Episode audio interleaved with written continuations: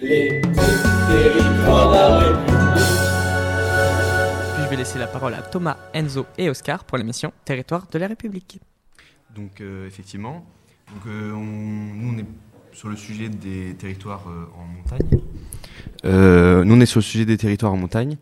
Donc je vais aborder euh, dans un premier temps euh, les thèmes de l'isolement et de l'attractivité. Donc pour commencer, on a deux types d'isolement. On a l'isolement euh, géographique. Donc ça c'est euh, la difficulté d'accès aux services euh, donc euh, comme les transports ou le commerce. Et ensuite, on a l'isolement résidentiel. Donc ça, c'est la solitude, c'est vivre seul chez soi. Donc ici, on va plutôt parler de l'isolement géographique. C'est dû surtout à peu de moyens de communication. Euh, ensuite, on a peu de transports qui sont présents euh, en montagne.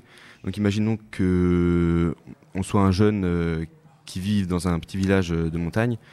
Euh, Il y a peu de chances euh, on a peu d'autonomie.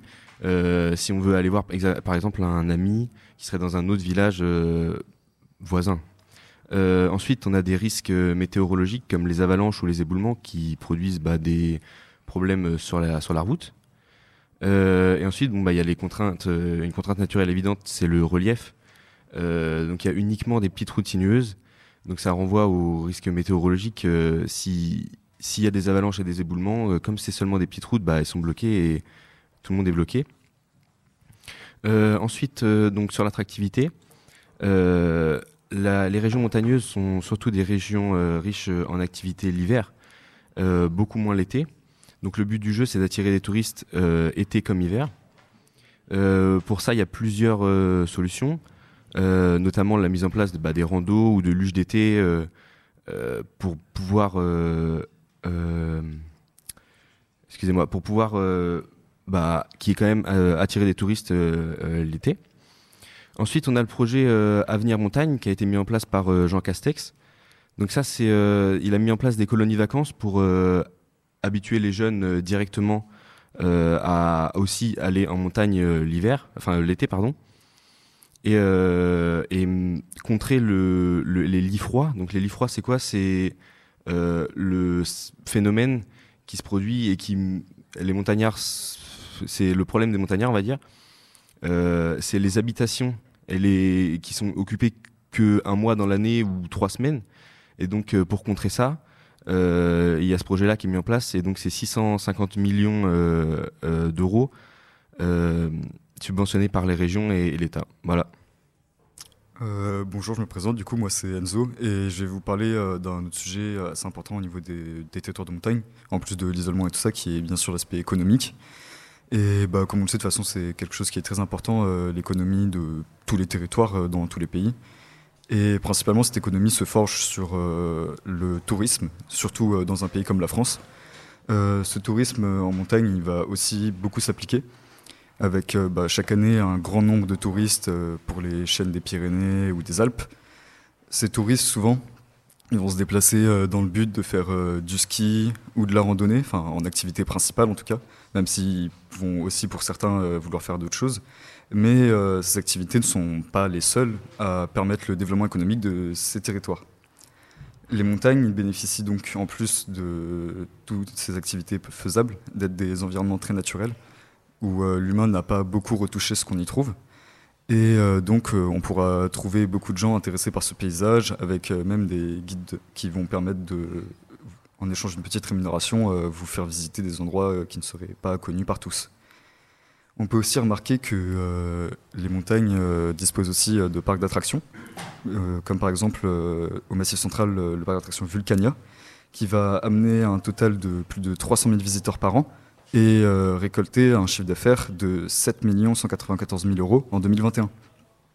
Le tourisme permet donc à tous ces territoires de générer plus, de 68 000 emplois directs et se place comme un des piliers de l'économie de ces lieux, représentant 60% du PIB. La gastronomie locale est aussi assez importante dans ces territoires. Avec euh, une bonne fondue, du vin chaud ou même une raclette, beaucoup de personnes aiment y aller pour passer euh, du bon temps en famille ou même avec euh, des amis. Les auberges et les chaînes thermales, étant donc aussi assez propices à ce genre de relations, permettent donc d'attirer encore plus de monde et de faire profiter à l'économie. Malgré tout cela, euh, on peut savoir qu'en général, les montagnes, euh, l'économie reste difficile en raison de toutes les complications euh, géographiques. Et donc, afin de pallier à ces complications, nous pourrons voir que différentes lois ont déjà été imposées par rapport au territoire de montagne, comme la loi Montagne 2, et permettant donc d'améliorer la situation.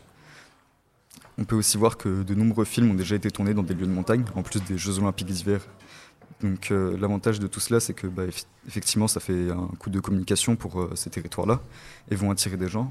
Mais au niveau des films, euh, si c'est un film qui va mettre en scène un- une catastrophe, comme par exemple une avalanche, ça peut aussi décourager un grand nombre de personnes de visiter ces lieux.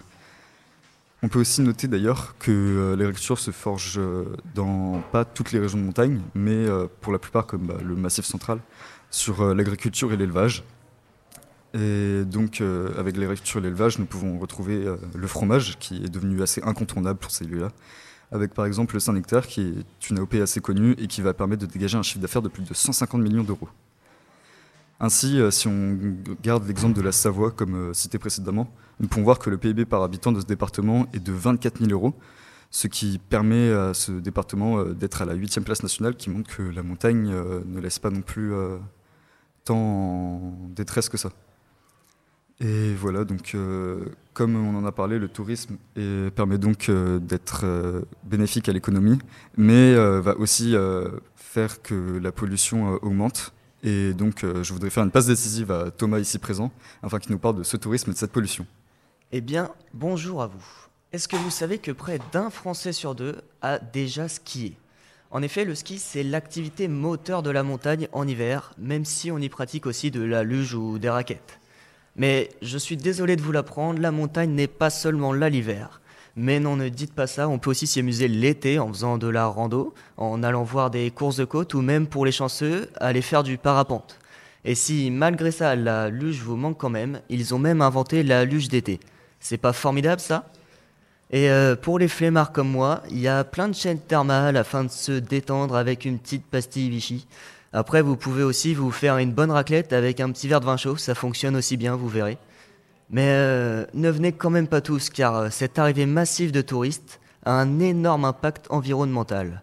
Car la fonte des glaciers entraîne la fragilisation du granit se trouvant au sommet des montagnes. On voit donc de plus en plus de stations qui, euh, de plus en plus de, de stations qui s'engagent à réduire leur impact environnemental. Des labels ont même été créés afin de les convaincre de faire le pas vers l'écologie, comme le Flocon Vert, qui concerne notamment les ressources naturelles et écologiques, où ils évaluent, les différents euh, types euh, de risques pour l'environnement, la production d'énergie locale, l'éclairage public, les transports en commun, la gestion de l'eau potable et usée, mais aussi celle des déchets.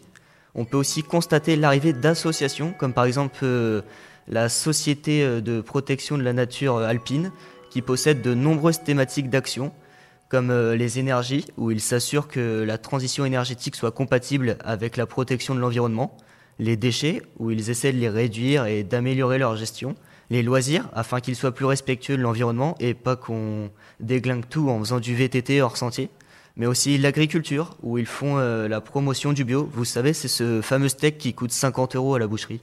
Ils euh, contrôlent aussi l'aménagement du territoire, où ils maintiennent l'équilibre entre le besoin de développement et la préservation de l'environnement, ou encore la faune et la flore, où ils essayent de la défendre, ainsi que les milieux naturels.